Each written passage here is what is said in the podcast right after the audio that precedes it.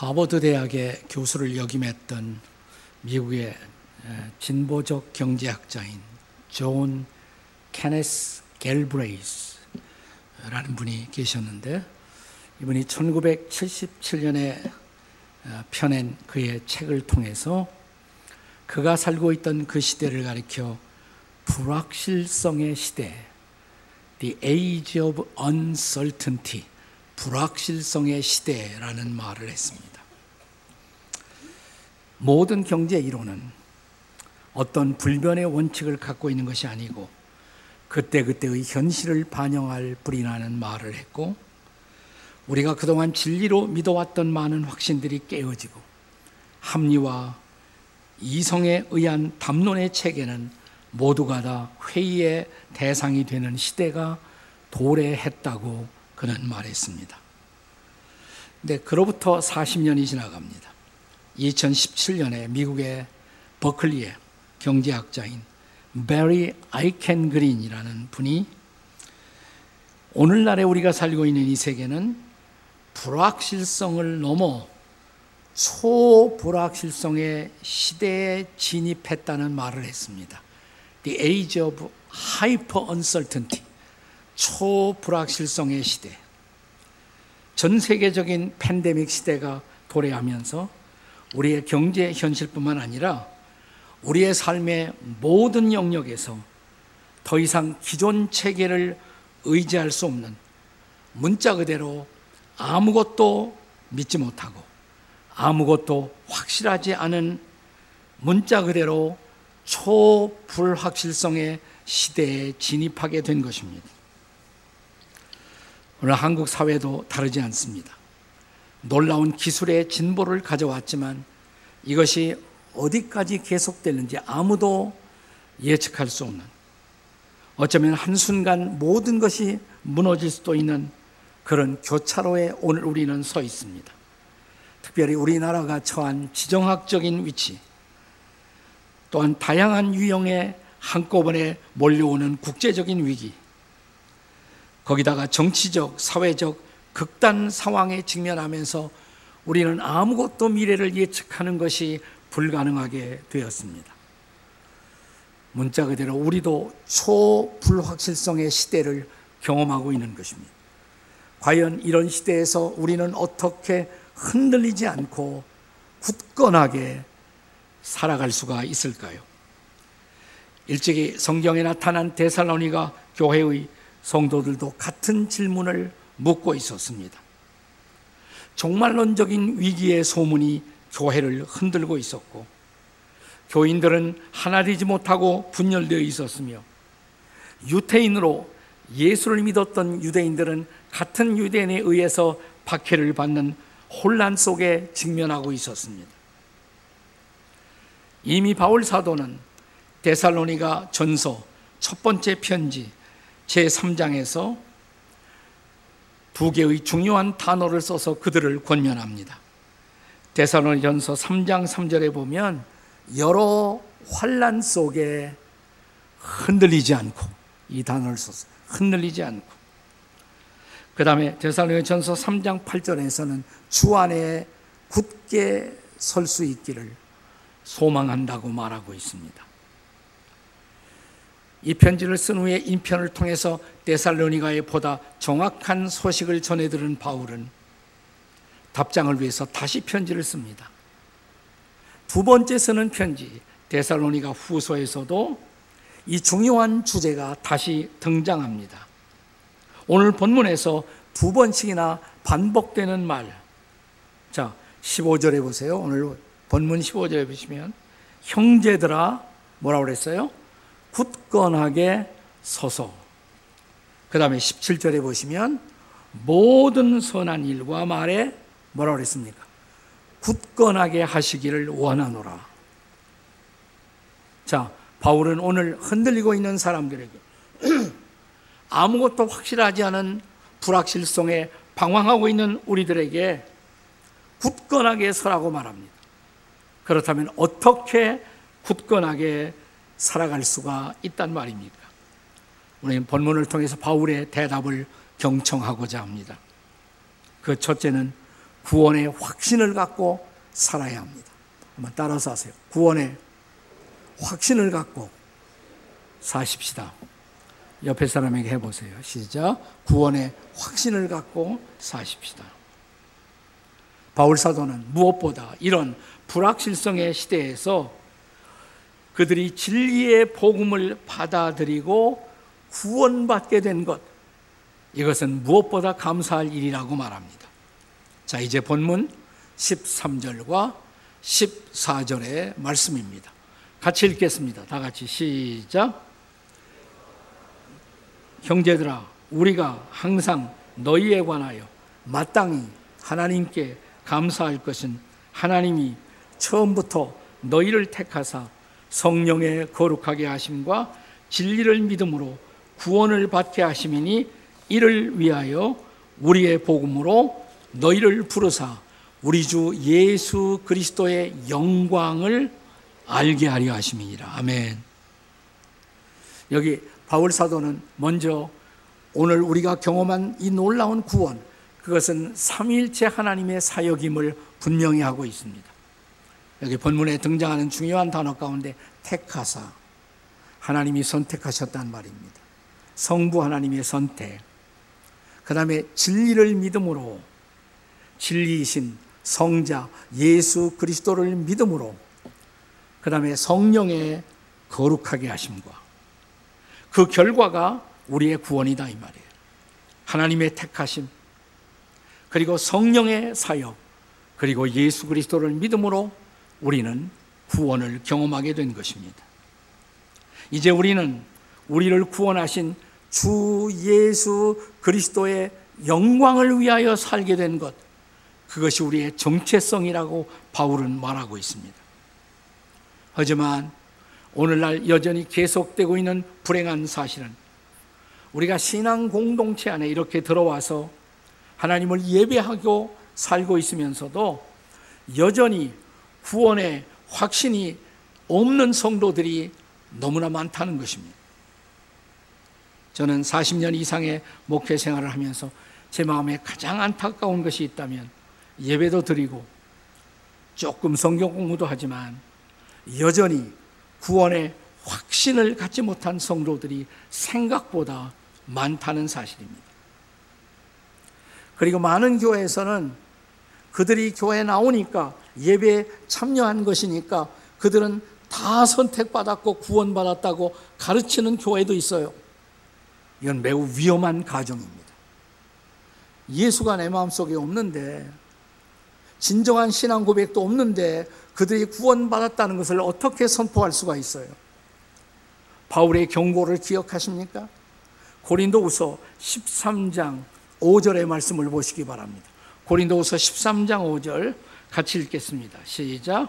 너희는 믿음에 있는가? 너희 자신을 시험하고 확증하라. 예수 그리스도께서 너희 안에 계신 줄을 너희가 스스로 알지 못하느냐? 그렇지 않으면 너희는 버림받은 자니라. 예수님이 내 안에 살아 계시다. 이 분명한 신앙 고백이 없다면 버림받은 자라는 거예요. 교회 나와도 예배 드려도 여전히 버림받은 자라는 것을 아세요? 그리스도가 내 안에 살아계시지 못하다면 그것을 확신하지 못한다면 말입니다. 신앙의 핵심이 뭡니까? 신앙의 핵심은 우리가 예수님을 처음 만났을 때 그분을 나의 구주와 주님으로 영접하고 이제 내 안에 계신 그분과 날마다 교제하고 살아가는 것 그게 신앙생활이죠.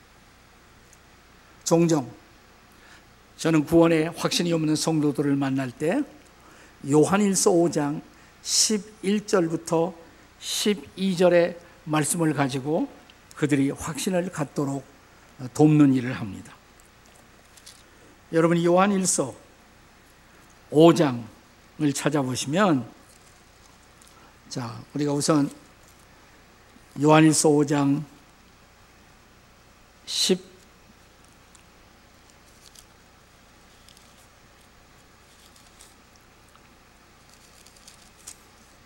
빨리 넘어가질 않아 성경에 요한일서 5장 11절에 자 우리가 구원받은 증거, 우리가 하나님의 자녀라는 증거, 요한일서 5장 11절은 이렇게 말합니다. 증거는 이것이니 하나님이 우리에게 영생을 주신 것과 그러니까 구원받은 증거는 뭐냐면 하나님이 나에게 영생을 주셨습니다. 나는 영생을 갖고 있습니다. 이게 구원의 증거라는 거예요. 하나님의 자녀라는 증거예요. 그 다음에 이 생명, 영원한 생명이 그의 아들 안에 있는 그것이니. 본래 영원한 생명, 영원한 생명은 하나님의 생명이기 때문에 영원해요. 우리에게 없던 것이에요. 새로운 생명이에요. 새로운 생명, 영원한 생명, 하나님의 생명, 다 같은 말이에요. 근데 이 생명은 하나님의 아들 그리스도 안에만 있던 것이에요.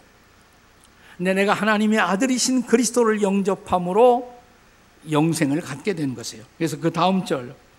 자, 요한일서 5장 12절 보시면 한번 같이 읽겠습니다. 다 같이 시작. 아들이 있는 자에게는 생명이 있고 하나님의 아들이 없는 자에게는 생명이 없느니라. 제가 종종 우리가 개인적으로 구원의 확신을 사람들에게 돕고자 할 때 이런 비유를 사용합니다. 이게 영생이라고 가정해 보세요. 영원한 생명. 하나님의 생명이에요. 새로운 생명이에요. 이 안에 거룩함과 아름다움과 그 참됨과 정직함과 모든 하나님의 성품이 다 들어있는 하나님의 생명, 영원한 생명, 새로운 생명. 근데 이 영생은, 이 생명은 하나님의 아들, 이 책이 하나님의 아들 예수님을 대표한다고 생각해 보세요. 영생은 하나님의 아들 안에만 있던 것이에요. 하나님의 아들. 자, 영생이 어디 안에 있어요? 하나님의 아들 안에. 어느 날 나는 하나님의 아들 예수가 나의 구원의 주님인 것을 알게 되었습니다. 그리고 그분을 내 마음속 내 인생 속에 나의 구원의 주님으로 초청합니다. 영접해요. 하나님의 아들 예수를 영접해요. 그러면 아들을 영접한 자는 아들 안에 있던 뭐가 있어요? 이게 뭐라고 그랬어요?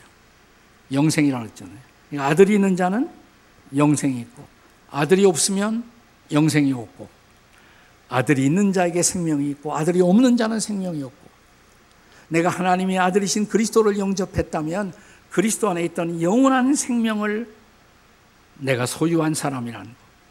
이걸 아는 것이 가장 중요해요. 그래서 그 다음 절 요한일서 5장 13절입니다. 13절 우리 같이 읽습니다. 시작. 내가 하나님의 아들의 이름을 믿는 너희에게 이것을 쓴 것은 너희로 하여금 너희에게 영생이 있음을 알게 하려 함이라. 사도 요한이 요한일서를 기록한 목적, 성경을 기록한 목적, 하나님의 아들의 이름을 믿는 너희에게는 뭐가 있다? 너희에게 영생이 앞으로 있을 것 있음. 이미 있다고 그랬어요. 아들을 믿는 자는 영생이 있다고. 아들을 영접한 자는 영생을 가지고 있다고. 내 안에 영원한 생명이 있다고. 새로운 생명이 있다고. 하나님의 생명이 있다고. 여러분, 우리 안에 내가 예수 믿을 때 나는 죄 사함 받고 하나님의 영생을 선물로 받은 자. 내 안에 영원한 생명이 있다면, 하나님의 생명이 있다면, 사랑하는 여러분, 이 세상이 좀 흔들리고 모든 것이 불확실해도 우리는 믿음에 굳게 서서 살아갈 수 있는 자가 아니겠습니까? 그러므로 사랑하는 여러분, 이 불확실성의 시대에 확실한 복음 그리고 확실한 믿음을 붙들고 사는 자가 된 것을 하나님 앞에 감사하십시다. 할렐루야. 그래서 우리 교회에 오시면 그냥 등록하면 자동적으로 우리 교회 교인이 되는 것이 아니라 정교인 되려면 처음부터 그랬어요. 제가 교회를 개척할 때부터. 첫 번째 해야 하는 성경 공부 뭐예요? 새 생명관. 공부의 목적이 뭐냐면 내가 참으로 하나님의 아들 그리스도를 믿는다면 그리스도 안에 있던 영원한 생명을 그 새로운 생명을 우리는 소유한 자가 되었다. 이것이 우리의 출발이에요. 신앙의 진정한 스타트예요. 교회만 나왔다고 된 것이 아니에요. 이 확신이 있어야 돼요. 영생의 확신, 구원의 확신. 사랑하는 여러분, 이 확신을 갖고 사는 자가 되시기를 주의 이름으로 축원합니다. 어떻게 흔들리지 않고 굳건하게 살 수가 있을까요? 두 번째는 복음의 전통을 지켜 살아야 합니다. 따라서 하십시다. 복음의 전통을 지켜 살아가십시다. 자, 옆에 사람에게 해보세요. 시작. 복음의 전통을 지켜 살아가십시다.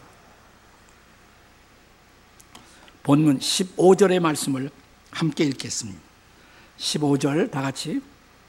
그러므로 형제들아 굳건하게 서서 말로나 우리의 편지로 가르침을 받은 전통을 지키라. 여기서 바울이 말하는 전통은 우리가 흔히 말하는 교회의 전통, 규례, 의식을 가르치는 것이 아닙니다. 본래 이 전통이라는 단어는 원문에 파라도시스라는 단어로 되어 있어요. 파라도시스. 두 가지 단어의 합성어인데 파라라는 단어와 디도미. 이 디도미라는 단어의 뜻은 영어로 hand over, 넘겨준다. 혹은 commit, 위탁한다. 우리가 넘겨주어서 우리에게 위탁된 가르침. 그게 여기서 말하는 전통의 진짜 뜻이에요. 자, 우리가 예수를 믿는 순간 우리는 예수님이 그의 제자들에게 사도들에게 가르쳤던 복음, 그 복음을 위임받은 것이에요. 그 복음의 전통을 뜻하는 말입니다. 신약 성경에 딱 한 장으로 되어 있는 유다서가 있죠. 유다서 3절에 보면 이런 말씀이 있습니다. 같이 한번 읽겠습니다. 유다서 3절 다 같이 시작. 사랑하는 자들아, 우리가 일반으로 받은 구원에 관하여 내가 너에게 편지하려는 생각이 간절하던 차에 성도에게 단번에 주신 믿음의 도를 위하여 힘써 싸우라는 편지로 너희를 권하여야 할 필요를 느꼈노니. 자, 여기서 사도 유다는 가론 유다가 아니에요. 다른 유다가 또 있습니다. 나는 성도들에게 주님이 우리에게 주신 믿음의 도를 힘써 지키고 싸워야 한다고. 근데 그것을 단번에 주신 믿음의 도라는 말을 썼어요. 한번 따라서 해보세요. 단번에 주신 믿음의 도. 복음이라는 것이 뭐냐? 가스플, 그 뉴스는 단번에 주신 믿음의 돌이에요. 단번에 주신 믿음의 돌이. 이 단번에라는 말이 영어 성경에 보시면 once for all 이라는 단어로 되어 있어요. once for all. 여러분, 예수님이 십자가에 못 박히셨을 때 그는 단번에 못 박히심을 당했다라고 성경을 말합니다. 단번에. 단 한 번 죽으셨어요. 그러나 죽으심의 효율은 영원한 것이에요. 단번에 죽으심으로 인류의 죄 문제를 해결하고 우리에게 영원한 생명을 선물로 주신 것. 이것이 복음이에요, 바로. 이것이 복음인 것입니다.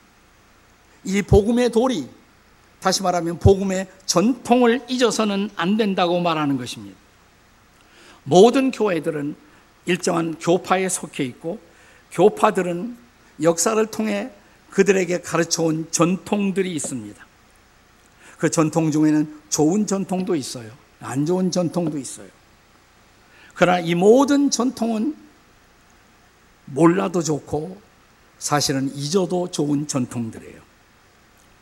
예수님은 전통이 필요 없는 것은 아니지만 때로 전통이 하나님의 말씀을 오히려 가로막을 수가 있다라고 경고하십니다. 자, 마태복음 19장 6절의 말씀을 한번 읽어보세요. 마태복음 19장 6절 예수님이 하신 말씀입니다. 같이 시작. 그 부모를 공경할 것이 없다 하여 너희의 전통으로 하나님의 말씀을 패하는도다. 이 배경이 뭐냐면 코로반이라는 그 이스라엘의 전통, 유대교의 전통이 있어요. 그러니까 선한 일에 하나님의 일에 부모를 위해서 할 것을 써버리면 그것은 부모에게 도움이 안 돼도 괜찮다. 선한 일에 썼으니까. 근데 이 전통을 통해서 부모를 향한 도리를 포기하고 있는 사람들이 있었어요. 그걸 보시면 사실 말씀이에요. 예수님이. 부모를 공경할 것이 없다 하여 너희의 전통, 그런 전통으로 하나님의 말씀을 오히려 폐하고 있다. 그러니까 전통보다 말씀이 더 소중한 것이죠. 전통은 전통에 불과해요. 인간이 많은 전통은 어디까지나 그것은 전통에 그치는 것입니다. 중요한 것은 하나님의 말씀입니다.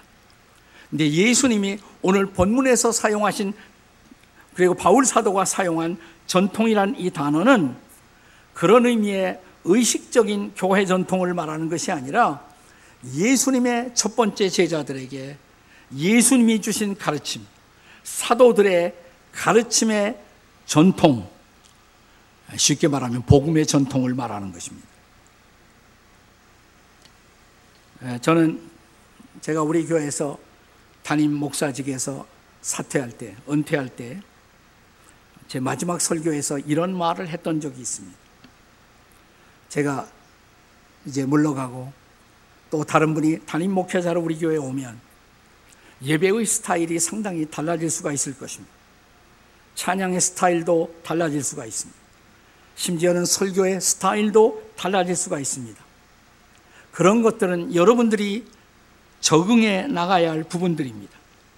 그리고 그것들은 절대적으로 중요한 것은 아닙니다. 저는 우리 교회가 어떤 변화를 보이든 잠잠히 지켜보며 축복할 것입니다. 그러나 오직 하나, 만약 우리 교회 강단에서 참된 복음, 진정한 복음, 예수님이 전해주신 그 복음, 복음이 더 이상 복음으로 전해지지 않는다면 저는 잠잠하지 않을 것이라. 그것은 교회의 본질과 관련된 것입니다. 그것은 교회의 생명과 관련된 것입니다. 바울은 이 복음을 전하지 않고 다른 복음을 전하면 저주를 받을지어다 하지 않았습니까? 복음으로 영생을 얻는데 복음을 포기하면 우리는 모든 것을 포기한 것입니다. 그래서 오늘 바울도 본문에서 이렇게 가르친 것입니다. 15절의 말씀을 한 번 더 읽겠습니다. 15절 다 같이 시작. 그러므로 형제들아 굳건하게 서서 말로나 우리의 편지로 가르침을 받은 전통을 지키라. 무슨 전통이에요? 복음의 전통. 나는 우리 교회가 지속적으로 예수 그리스도의 그 순결한 복음을 전하는 그 전통을 굳게 지키는 교회가 되시기를 주의 이름으로 축복합니다. 자, 모든 것이 흔들리는 세상에서 우리가 굳게 서서 살아야 할 비밀. 세 번째는 선한 말과 일에 힘써야 합니다. 따라서 하세요. 선한 말과 일에 힘써야 합니다.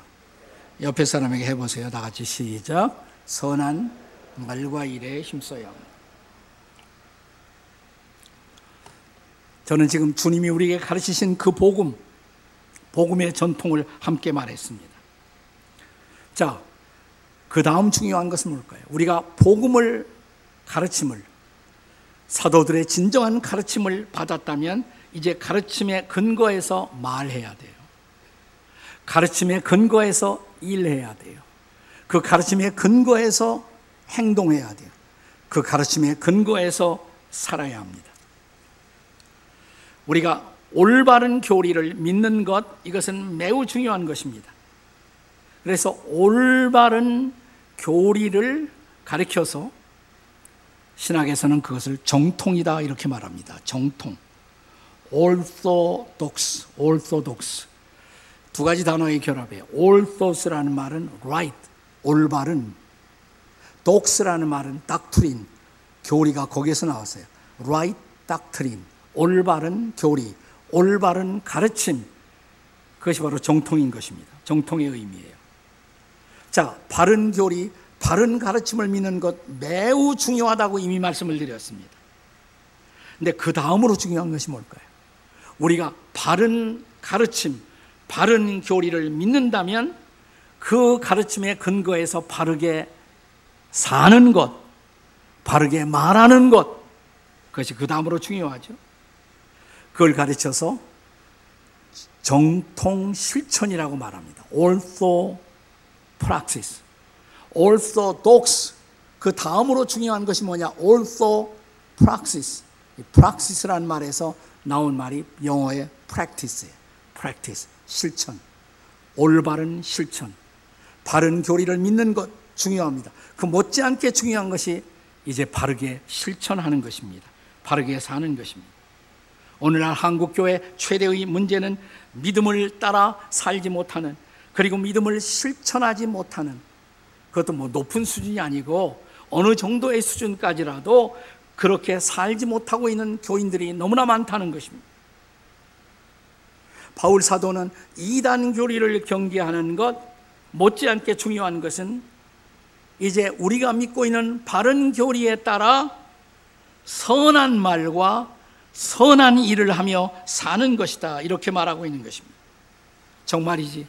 그들이 흔들리고 있는 세상 속에서 흔들리지 않고 굳세게 서서 살아가려면 바른 교리를 믿음과 동시에 바른 실천의 삶을 구해야 한다는 것입니다.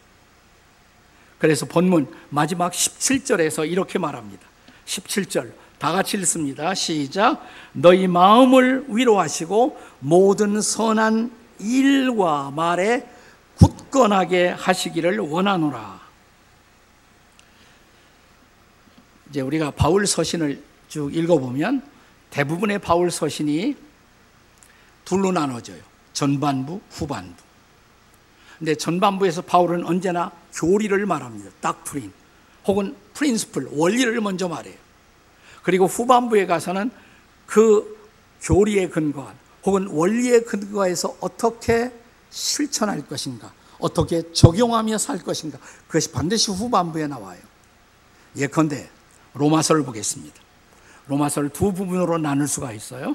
로마서 1장부터 11장, 그 다음에 12장부터 16장. 로마서의 가장 중요한 주제는 의입니다. 하나님의 의. 어떻게 죄인이 의롭다함을 받을 수가 있는가? 1장부터 11장까지 예수 그리스도를 믿음으로써만 우리가 의롭다함을 얻고 하나님과 바른 관계를 맺는다고. 자, 그 다음에 이제 12절부터 16절까지는 의롭다함을 받은 사람들은 어떻게 살아야 하는가? 이게 마지막 후반전이에요. 자, 후반전이 시작되는 12장 1절 말씀 우리가 잘 아는 말씀이죠. 한번 같이 읽겠습니다. 12장 1절 시작. 그러므로 형제들아 내가 하나님의 모든 자비하심으로 너희를 권하노니 너희의 몸을 하나님이 기뻐하시는 거룩한 산 제물로 드리라. 이는 너희가 드릴 영적 예배니라. 우리가 정말 의롭다함을 받고 의인이 되고 성도가 되었다면 이제 우리의 몸을 하나님께 제물로 드려 살아야 한다 이 말이. 거기서부터 시작돼요 실천이. 자, 에베소를 생각해 보세요. 에베소서. 에베소서의 가장 중요한 주제는 교회론입니다. 에베소서는 모두 6장으로 되어 있습니다. 자, 둘로 나눌 수가 있어요. 전반부 1장부터 3장, 후반부 4장부터 6장. 전반부에서 교회란 무엇인가? 교회는 교리적으로 어떤 것인가? 교회는 놀라운 하나님의 비밀이라고 1장부터 3장까지 얘기해요. 자, 그러면 이제 4장부터 교회에 속한 우리는 교회 안에서 어떻게 행동하고 살 것인가. 이게 4장부터 6장이에요. 교회 생활. 자, 그 분수령을 이루는 4장 1절 말씀을 같이 읽겠습니다.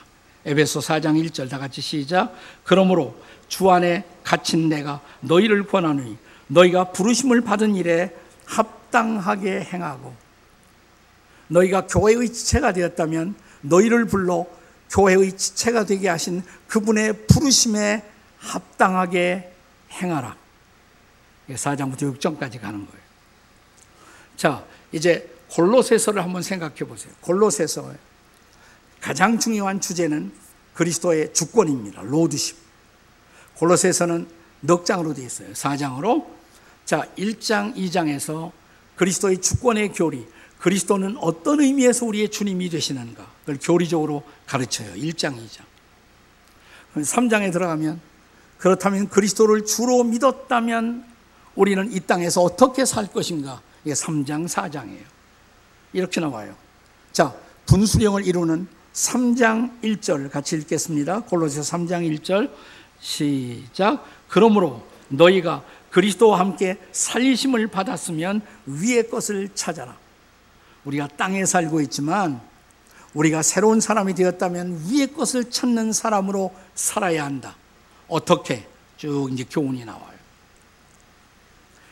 그렇습니다. 사랑하는 여러분, 우리가 정말 바른 진리, 바른 교리를 받아들인 사람들이라면 이제 바른 실천을 요구받고 있는 것입니다. 정통 교리를 믿는 것으로 부족해요. 정통 실천 혹은 정행, 바른 행동이 필요한 것입니다. 우리는 우리의 삶으로, 행동으로, 우리의 말로 우리가 믿고 있는 바른 진리를 증명할 수가 있어야 합니다. 우리가 날마다 쏟아내는 말들, 우리가 날마다 하는 행동으로 우리는 이 복음이 복음이라는 것을 끝뉴스라는 것을 증명해낼 수 있어야 합니다. 복음이 없는 세상에서 복음을 가진 우리가 복음에 속한 우리가 복음적 삶을 그들에게 보여줄 수 있어야 합니다. 복음적 교회는 복음적 실천을 통해서 우리가 복음의 공동체임을 또한 증명해야 합니다. 지금 우리 교회에서 하는 여러 가지 그 실천들이 있잖아요. 캠페인도 있고. 네, 우리가 어, 수혈도 하고 피를 이웃들과 피가 모자란 사람과 나누기도 하고 또 여러 병든 환자들을 돕고 섬기는 일들 작은 실천이지만 그것이 우리가 복음을 갖고 있는 사람들이라는 것을 세상에 증거하는 것입니다. 그것이. 우리의 말, 우리의 행동이 정말 우리 하나님이 선한 하나님인가를 증명하고 있습니까? God is so good. 하나님은 선하십니다. 말 가지고 부족해요. 선한 말이 따라오고 있습니까? 선한 행동이 우리에게서 따라오고 있습니까?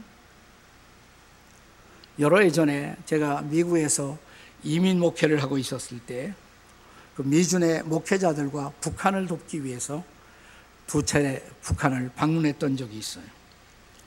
여러 가지 북한을 도울 수 있는 어, 그런 구호 물자들을 갖고 방문을 했습니다. 자기들을 돕기 위해서 왔으니까 물론 잘 선대해주고 예, 도우러 가서도 호텔 값은 우리가 다 내야 돼요 거기 가서. 네. 우리가 다 해야 합니다. 환영식이 벌어졌는데 환영식에서 북한 대표가 이런 말을 하더라고요. 여러분은 조국을 잊지 않고 먼 거리에서 찾아오셨다고. 참 감사하다고. 남조선과 우리는 지금도 적대 관계에 있지만 여러분은 우리의 적이 아니라고. 이제 여러분은 우리의 친구라고. 우리의 적이 아닌 우리의 친구라고. 그래서 친구 되신 여러분들을 환영합니다. 그렇게 인사말을 하더라고요. 우리가 답사 순서가 되었는데 저보고 하라고 그러더라고요. 제가 답사를 했습니다. 이런 답사를 했습니다. 따뜻한 환영을 해 주셔서 감사하다고. 우리가 더 이상 적이 아니고 친구라는 말씀을 주셨다고. 근데 제가 한마디 드리고 싶은 말씀이 있는데 우리가 비록 적이라고 할지라도 원수라고 할지라도 우리는 여전히 북한 돕기와 섬기기를 멈추지 않았을 것이라. 왜냐고요? 우리는 다 여러분이 아시는 것처럼 크리스천들인데 우리가 믿고 있는 책, 이 책의 주인이신 예수님은 우리에게 원수를 사랑하라고 가르치셨다. 그리고 악을 선으로 갚으라고 가르치셨다. 우리는 그분의 말을 따라 여러분을 사랑하고 여러분을 섬길 것입니다. 알 것 같기도 하고 모를 것 같기도 한 그분들의 아리송한 표정을 지금도 잊을 수가 없습니다. 우리는 진실로 우리가 불렀던 찬송가 218장의 가사처럼 우리는 살고 있을까요? 내 마음과 정성을 다하여 주 너의 하나님을 사랑하라. 내 몸을 아끼고 사랑하듯 형제와 이웃을 사랑하라.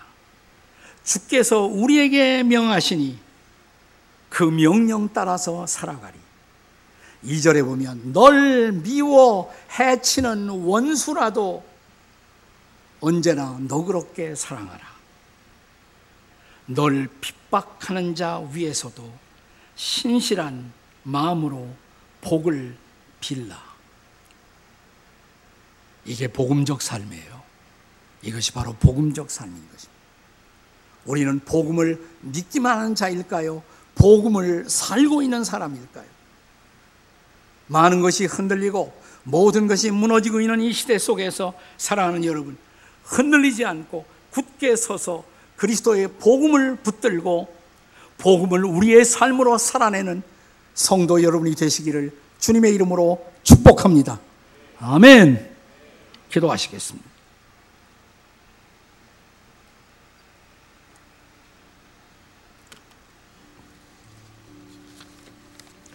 그렇습니다. 우리 시대에 많은 것들이 흔들리고 있습니다.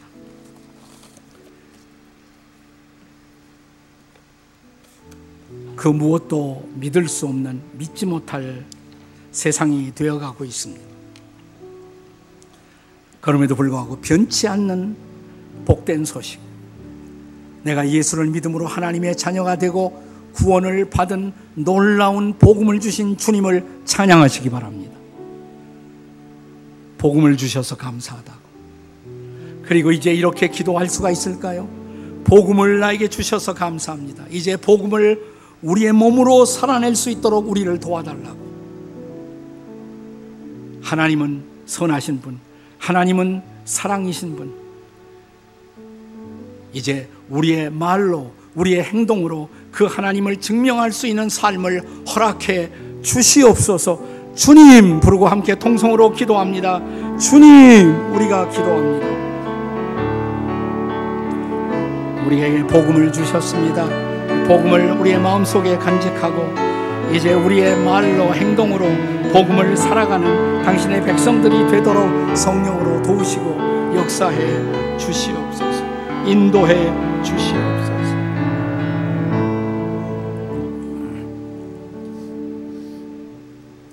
복음을 주신 하나님을 찬양합니다. 이제 이 복음을 살아낼 수 있는 능력을 우리의 삶을 허락해 주시고 우리가 복음 실천의 삶으로 나아갈 수 있도록 도와 주시옵소서. 우리의 가정에서, 우리의 일터에서, 우리의 교회에서, 우리의 역사의 한복판에서 복음을 삶으로 고백하는 우리 모든 성도들이 되도록 도와 주시옵소서. 예수님의 이름으로 기도합니다. 아멘.